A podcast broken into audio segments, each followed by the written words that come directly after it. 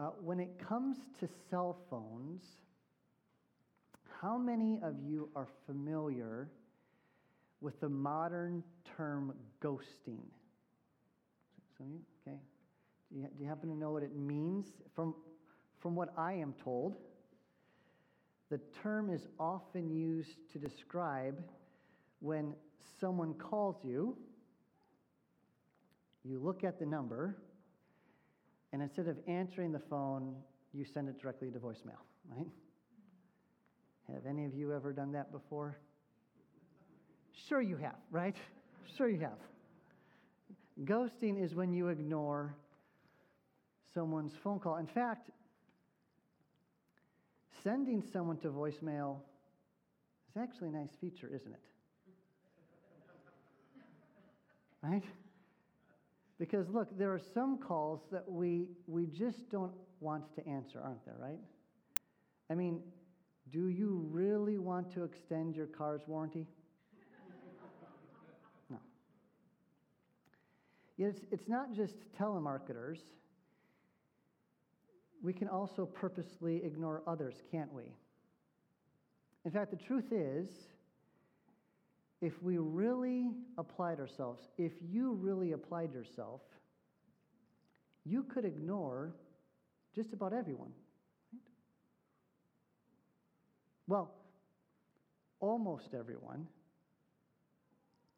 Whether we like it or not, there is one person we cannot ignore. Indeed, there's one person that all of us everyone will meet and have to give an account to, and that's the Lord Jesus Christ. You see, friend, as God's anointed king, Jesus is the one whom everyone must respond to. You can't just send him to voicemail. Indeed, during his earthly ministry, Jesus repeatedly called everyone he encountered to follow him. That is, he called people to trust him and follow him as the king of his or her life.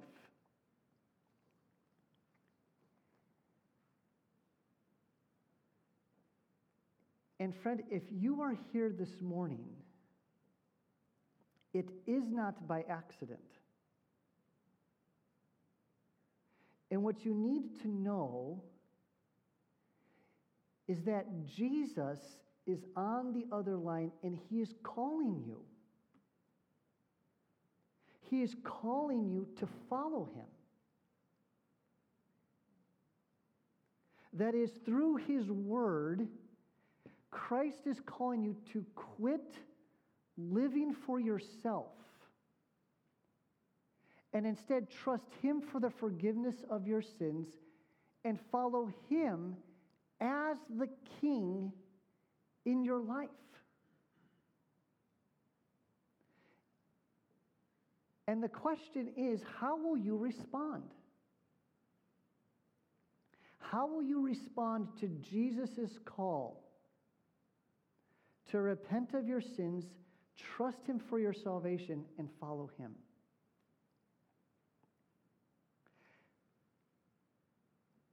It's arguably, and it's not an overstatement, it's arguably the most important question you will have to answer. You know why? Because, friend, love compels me to tell you this eternity hangs in the balance.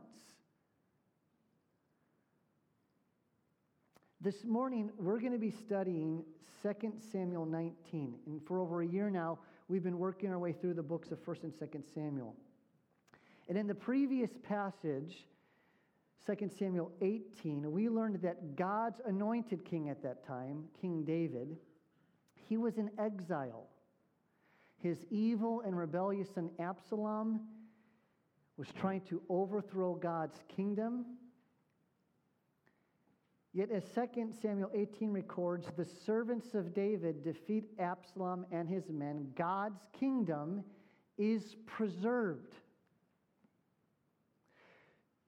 So, you know what happens in our passage this morning? King David returns to his throne. And as we're about to see, everyone in the text, they know what that means. And you know what that is? It means everyone now is faced with a choice. They have to respond because they know with David returning to the throne, it means they must follow him as king. And here's the question how are they going to respond? You see, Faith, our passage this morning highlights an important truth that runs throughout the pages of Scripture, and that is this encountering God's King requires a response. Encountering God's King requires a response.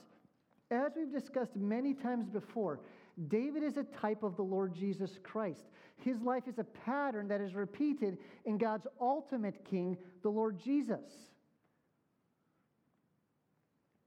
And what we're going to see is in our text this morning is that the author, again, slows the narrative down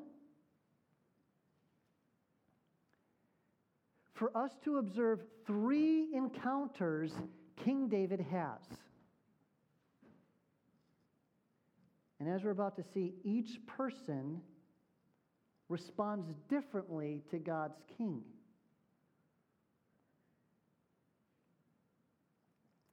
And here's what I want to invite you to do this morning. I, am going to invite you to do something that's this. I want to invite you that as we work our way through this passage, I want you to ask yourself which of these three responses am I like?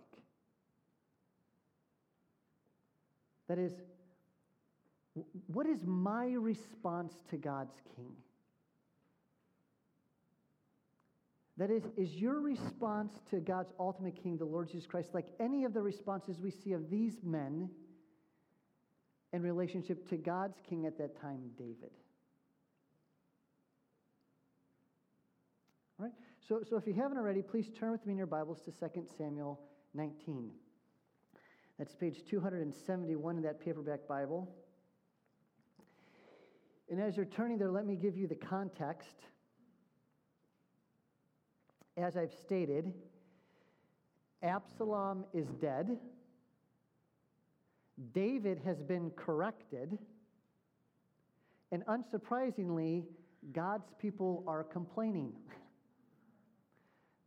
They are trying to decide who's going to bring King David back to the land. David suggests the tribe of Judah. Furthermore, as a way to signal that David's going to be a king of peace, David, get a load of this, he appoints Absalom's commander to be the commander of David's army in place of Joab. And the text says that this move by David had swayed the hearts of the men of Judah, so they, they begin to bring David back to Jerusalem. Now, the other tribes of Israel, they're offended by this. And we're going to talk about this more next week when we look at chapter 20. But for now, what we're going to do is we're going to focus in on what the author wants us to focus in. And that is the response of three individuals who get all this, who come out to meet David on his journey back to Jerusalem. And as we're about to see, the people David encounters on his return, many of them are the exact same people he met when he had to flee in chapter 15. Remember that? Remember uh, the beginning of chapter 15, we read of how Absalom was conspiring and getting the people of Israel to want him to be king. So David flees, and then there's this long, lots of ink is spilled on all the people David meets as he leaves Jerusalem. Remember this? Well, now the author does the same thing, gives a lot of space to the people David meets on his way back. Each of them are encountering the king, God's anointed king, and each of them must respond. And let's see the responses that they have. In fact, notice, Notice who comes out first to meet David. Look at verse 16 of chapter 19. That's what we read. And Shimei, the son of Gera, the Benjamite, from Bahurim, hurried to come down with the men of Judah to meet King David. Now, you remember who Shimei was, don't you? Remember at the end of chapter 15, David and his men, they're, they're leaving, and who's Shimei? He's throwing things. What's he throwing at David? Stones, and he's also hurling something else insults. So the guy who is cursing David and throwing stones at him, he's the first one to come out to meet David on his way back. Gee, I wonder why. Could you think of any motivation why he might want to do this? Notice what we read in verse 17. And with him were a thousand men from Benjamin. And Ziba, the servant of the house of Saul, with his 15 sons and his 20 servants, rushed down to the Jordan before the king, too. Do you remember who Ziba was? Who was he supposed to look after? Mephibosheth, right? And remember what Ziba said to David as David's leaving in his exile? He's like, Mephibosheth, he linked arms. He's, he's with Absalom. Remember this? He lied. Now he's rushing back to be the first one to meet David. Gee, I wonder what his motive is, too. Let's see. Notice we see there in verse 18. And they crossed the ford to bring over the king's household and to do his pleasure. And Shimei, the son of Gera, fell down before the king as he was about to cross the Jordan. And he said to the king, Let not my Lord hold me guilty. Or remember how your servant did wrong on the day my Lord the king left Jerusalem. Do not let the king take it to heart. For your servant knows that I have sinned. Therefore, behold, I have come this day, the first of all the house of Joseph to come down to meet my Lord the King. Abishai, the son of Zeruiah. Now, what do you think he's going to suggest? Any, any, any guesses? Any guesses? Same thing he suggested the first time. Notice what he says. Abishai, the son of Zeruiah, answered, Shall not Shimei be put to death for this? Because he cursed the Lord's anointed. Remember when they first met Shimei, he wanted to lop off the guy's head. And David said no, and he says no again here, because look at verse 22. But David said, What have I to do with you, the sons of Zeruiah, that you should this day be as an adversary to me? Shall anyone be put to death in Israel this day? For I do not know what I am, or, excuse me, for do I not know that I am this day king over Israel? And the king said to Shimei, you shall not die. And the king gave him his oath. Men. Who, who can tell me that in addition to the Masters Golf Tournament, what significant sporting event is scheduled to take place this Thursday? Uh, no, good guess though. Nope, not hockey. Uh, those are two good guesses, knowing me. Thank you, Paul. Opening day for Major League Baseball is this Thursday, right? Go Cubs, go, okay? Now, for those of you who follow baseball, tell me why does a runner often stay close to first base? I mean, he's allowed to, to lead off, as much as he wants. Yet, why is it that most runners often stay relatively close to the base? Why do you think that is? Exactly, because they don't want to get picked off, right? I mean, if the runner had it his way, he'd just take off and do his own thing and head on to second, right? He stays close to the base because he doesn't want to get picked off. In many ways, we should view Shimei much like a runner on first base. if Shimei had it his way, he'd still be opposed to David. But like a runner on first base, the only reason why he approached David and asked for forgiveness is because he literally did not want to get picked off. Let the reader understand. Listen to me. He does not submit to David out of love, but simply out of policy. Now, why do I say this? Well, we know this is the case because of what we read about him and David just a few chapters later in 1 Kings chapter 2. You see, although David wisely chose to pardon Shimei, he too recognizes that Shimei is staying close to the first base of God's kingdom so he wouldn't get thrown out. David knows this is not genuine repentance, but rather just token submission. I mean, just consider what David says in 1 Kings 2, verses 8 and 9. You don't have to turn there. I'll summarize it for you. While on his deathbed, I mean, David is dying. He's just got mere moments left to live. And while on his deathbed, David commissions Solomon, the next king in line, with several important tasks. He says, Solomon, there are things I want you to do. Actually, David says there's some unfinished business that he wants Solomon to take care of, and it has to do with three men. And interestingly enough, you know who those three men are? Joab, Shimei, and the other guy we're going to see here in a minute, Barzillai, the very men mentioned in this text this morning.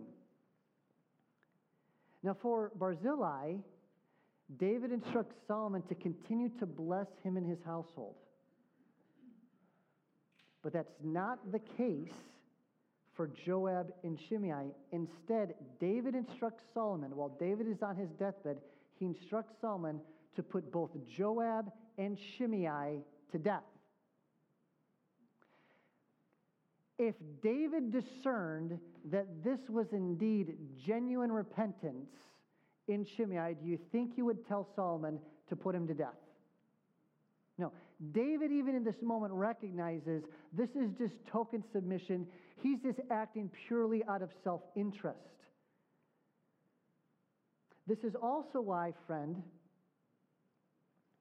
we also shouldn't equate David's pardon in chapter 19 to Christ's love for his enemies. David's comments in 1 Kings 2 prevent such analogy. Yet what I want you to see is that Shimei only followed God's king, listen to me, out of self interest. And that's ultimately what led to his death. You see, David left it to Solomon to deal wisely with Shimei. So you know what Solomon did? It's very clever. He said to Shimei this He said, Look, Shimei, build yourself a house. Knock yourself out, build a great house in Jerusalem. But here's the deal you need to stay in that house, you need to stay within the boundaries of Jerusalem. And he's like, Shimei, if you step out of the bounds of Jerusalem, I'm going to put you to death. You understand? Shimei's like, crystal clear. Three years pass. Shimei's servants, they run away. Interestingly enough, they run to Gath to go see the king, King Achish. What does Shimei do? In a way that reveals his heart, his heart that values himself and his stuff more than honoring the king, he chooses to go after the servants. Solomon gets word of this, and he brings Shimei in and says, Shimei, did I not clearly tell you that this is what you're supposed to do? He says yes, and then he put him to death. What I want you to see, Faith, is Shimei responded to God's king, both in chapter 19 of 2 Samuel and also later on, with self interest. He only followed the king for his own gain. And here's what I want to ask Is that true of you? What is your response to God's king? Is it simply one of self interest? Dale Ralph Davis provides this helpful application. He writes this He says one can bump into a Shimei in the church. Someone who aligns himself or herself with Christ's people out of self interest. There's some advantage to be gained. Perhaps it mollifies aging parents or pacifies a spouse. It is a token of submission to Christ, not a matter of conviction, but simply of policy. Can I ask, is that true of you?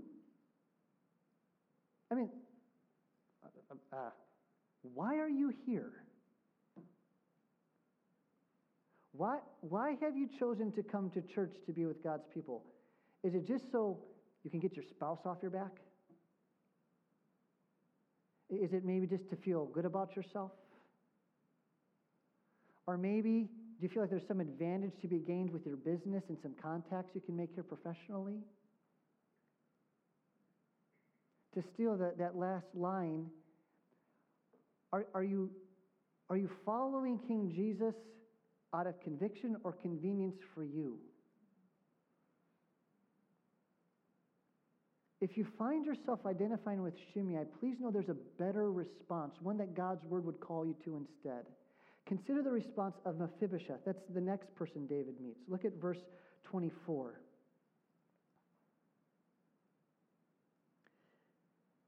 And Mephibosheth, the son of Saul, came down to meet the king had neither taking care of his feet, nor trimmed his beard, nor washed his clothes. From the day the king departed until the day he came back in safety. And when he came to Jerusalem to meet the king, the king said to him, Why did you not go with me, Mephibosheth? He answered, My lord, O king, my servant deceived me. This is referring to Ziba. For your servant said to him, I will saddle a donkey for myself that I may ride on it and go with the king. For your servant is lame.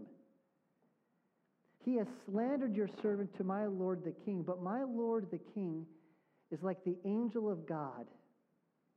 Do therefore what seems good to you. For all my father's house were but men doomed to death before my lord the king, but you set your servant among those who eat at your table. Remember, uh, Mephibosheth is whose son? Jonathan's, the grandson of Saul. And, and he's reminding David, like, I should be dead.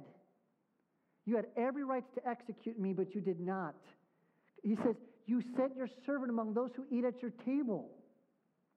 What further right have I than to cry to the king? And the king said to him, Why speak any more of your affairs? I have decided. You and Ziba shall divide the land. Now put yourself in Mephibosheth's shoes there for a moment. Everything was once yours, everything was then taken away. And then he's like, David's like, I'm going to give you back half. How would you feel? Maybe somebody would be like, yay. Somebody like, ah, I kind of feel more. Notice what he says. Very telling response. Mephibosheth, verse 30, said the king, Oh, let him take it all, since my lord the king has come safely home.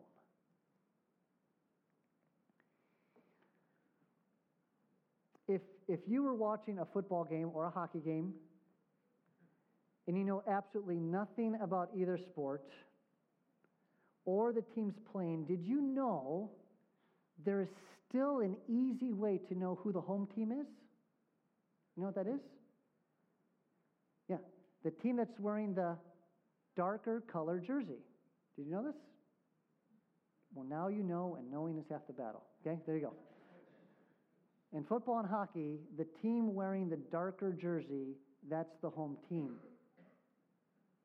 Likewise, in the passage I just read, there was a way for King David to know if Mephibosheth was on his team, the home team, if you will. And you know what that was? It was Mephibosheth's appearance. By his appearance, he is giving every sign that he is with David. Please listen to me. Don't think that Mephibosheth was just letting himself go. No, he was intentionally choosing by not washing, showering, cutting his hair, dressing himself nicely. Please listen to me. He was intentionally choosing to share in David's sufferings while David was in exile. What Mephibosheth is doing is very similar to what we see Uriah doing. Remember, when Uriah came home, did he sleep in his bed with his wife? Did he? No, he decided to sleep outside on the front porch as a way to identify with his men who are at war. Same thing with Mephibosheth, because remember, why couldn't Mephibosheth get up and go with David when he fled? Because he's what? Lame in both legs, right? So by him dressing this way, he's like, I cannot literally physically go with David, but I'm going to identify with my king and his sufferings. I'm not going to cut my hair. I'm not going to bathe. I'm going to identify with David as much as I can. And what I want you to see, Faith, is that in stark contrast to Shimei, Mephibosheth responds to God's king with humble devotion.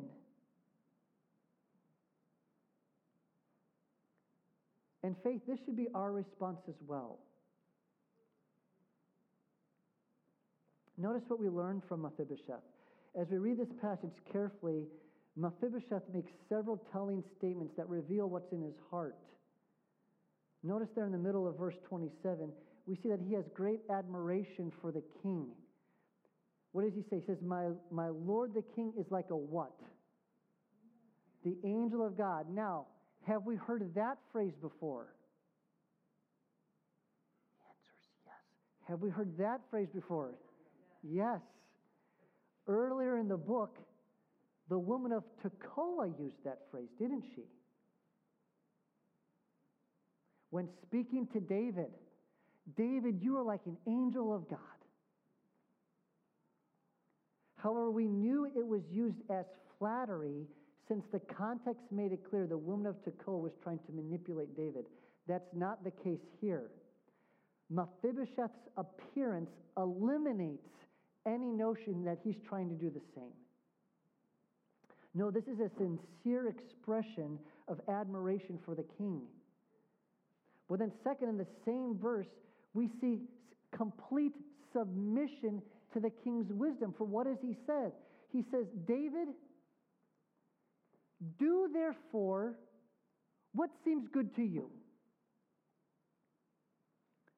David, I put everything into your hands.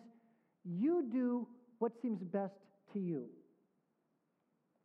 And can I just say, oh, that we all would joyfully confess the same thing to King Jesus.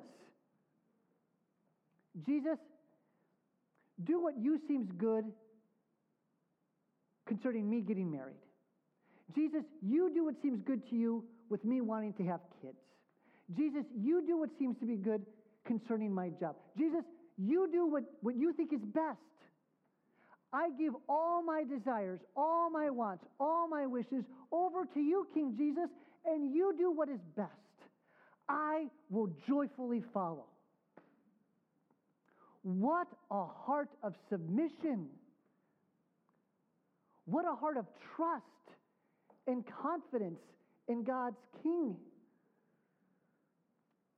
But then notice, Mephibosheth is also amazed by grace. He knows he deserves nothing. He has no rights or claims. He sees himself rightly and is blown away by David's kindness. Look again at what he says there in verse 28. It says, For all my father's house were but men doomed to death before my lord the king. But you set your servant among those who eat at your table. He had never gotten over that grace. The fact that he was the grandson of David's sworn enemy, Saul. Yet David took him in and made him like his own son. But here's the most important thing I want you to see. The most important statement he makes is in verse 30. After hearing back that David would give him back half of everything, what does he say? He's like, let him take it all. You're back safely. That's all that matters. Faith, you know what he's saying in that moment? He's saying, David, I value you more than anything else. You're back. You're on your throne. That's enough for me. I don't need any of this stuff. As many commentators have pointed out, and I think rightly so, David in this moment, you know what he was doing? I think he was testing Mephibosheth. He was testing his loyalty. Can you, can you think of another example in the Bible? Actually, it's just a, a few chapters later in the next book, where, where a king approaches two people who both want something, and so what he decides to do is to cut the thing in half. Does that, does that remind you of another story? Who, who's the king at that time? And what's the object? A baby. This is almost a foreshadowing of that.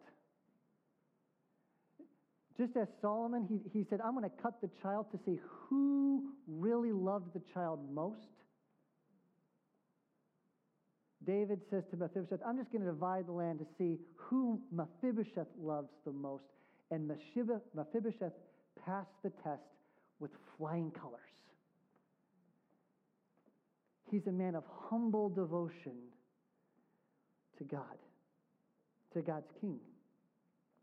So, Christian, how would you describe your relationship to Jesus?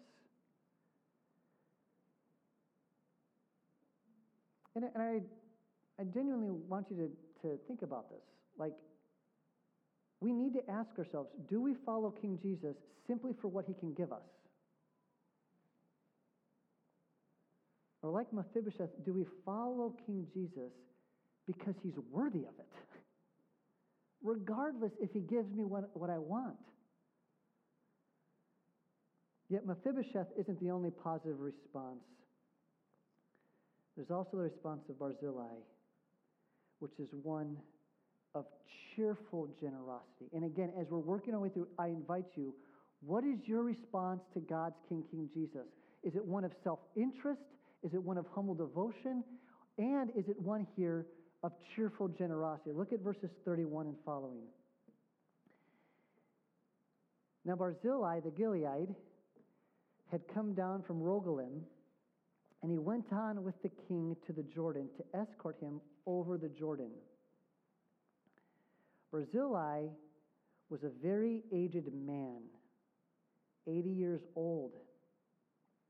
He had provided the king with food while he stayed in Mahanaim, for he was a very wealthy man.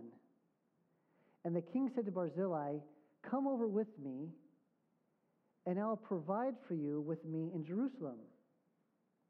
But Barzillai said to the king, How many years have I yet still to live, that I should go up with the king to Jerusalem?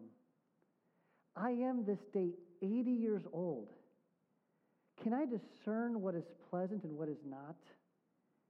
Can your servant taste what he eats or what he drinks? Can I still listen to the voice of singing men? and women. He, he's talking about he's experiencing the natural, the fallen effects of aging. He says, Why then should your servant be an added burden to my Lord the king? Your servant will go a little way over the Jordan with the king. Why should the king repay me with such a reward? If you are the underlying type, that's a verse to underline. Why would the king repay me with such a reward? Verse 37 Please let your servant return, that I may die in my own city, near the grave of my father and my mother. But here is your servant, Chimham. Let him go over with my lord the king, and do for him whatever seems good to you. And the king answered, Chimham shall go over with me and I will do for him whatever seems good to you, and all that you desire of me, I will do for you. Then all the people went over the Jordan, and the king went over, and the king kissed Barzillai and blessed him, and he returned to his own home. The king went on to Gilgal, and Chimham went on with him.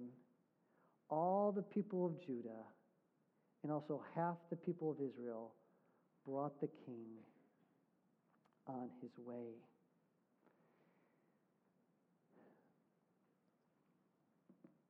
Faith,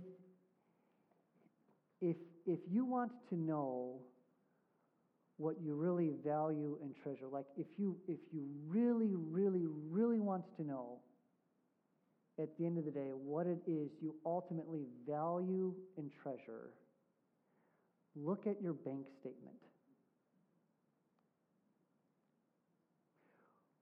we give money to that which we treasure and value most. I mean, if, if you treasure living a certain lifestyle where you have to wear certain brands or you must drive certain cars or eat at certain restaurants, if you, if you value living a certain lifestyle, guess what? Your bank statement's going to reveal that. Or if your treasure is your hobbies, if that's what you value the most, your bank statement is going to reveal all the travel and expenses and materials associated with you engaging in that hobby. If, if you really want to know what it is you treasure, look at how you spend your money. But if God is your treasure, like Barzillai, your bank statement would reveal cheerful generosity to God's king and his bride, the church.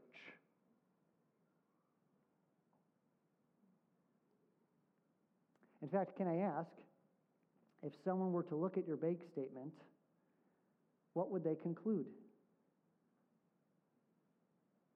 Would they discern that God matters much to you?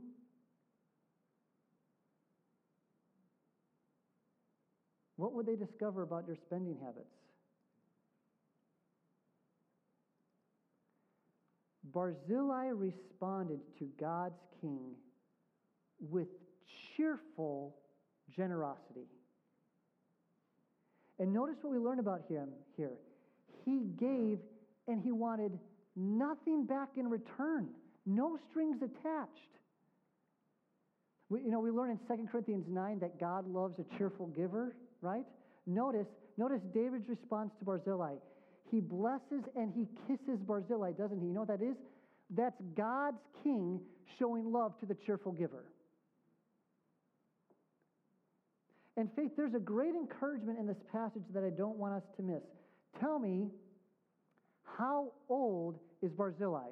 The text says it twice. How old is he? 80 years old. Think about this. Barzillai was 80 years old when he performed what is arguably his most important service for the kingdom of God. One of the many things I love about this church is God has blessed this church with many seasoned saints who are around the same age as Barzillai. And for those of you in that life stage, you know there can be the temptation, can there not, to think that you have no more use in God's kingdom. Friend, such a thought is from the pit of hell. Take that thought captive in obedience to Christ. That is not true. Listen to me, seasoned Christian. Your greatest service to God's kingdom, indeed, perhaps even your greatest test of faith, might still await you. So finish strong. God can, will, and does want to still use you mightily. Not for your glory, not so you can feel good about yourself, but for His kingdom. Let this man, Barzillai, spur you on to finish the race well.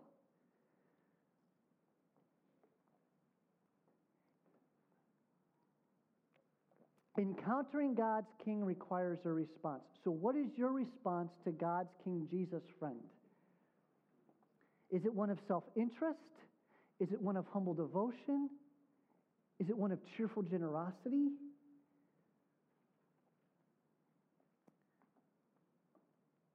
In this text, King David has returned. And you know what? Like David, King Jesus will come again too. But, friend, please hear me. When he does, there will be no opportunity to respond. At his first coming, Jesus came to seek and to save the lost. But at his second coming, friend, he's going to come to judge the living and the dead. And there will be no opportunity to fall down and throw yourself at the mercy of Christ in that moment. Friend, time is short. Follow in the steps of Mephibosheth and Barzillai. Give your life to God's anointed king. Friend, as was wonderfully articulated with communion, as has been expressed in our songs, if you have not yet, friend, owned the fact that you're a sinner under God's wrath for your sin and thrown yourself at the mercy of Christ, what are you waiting for? Don't let another moment pass. Tomorrow is not promised. The offer of salvation is free to you today. Own your sin and go all in trusting God, I know I'm a sinner, but I'm trusting what your Son Christ has done on my behalf. Full stop.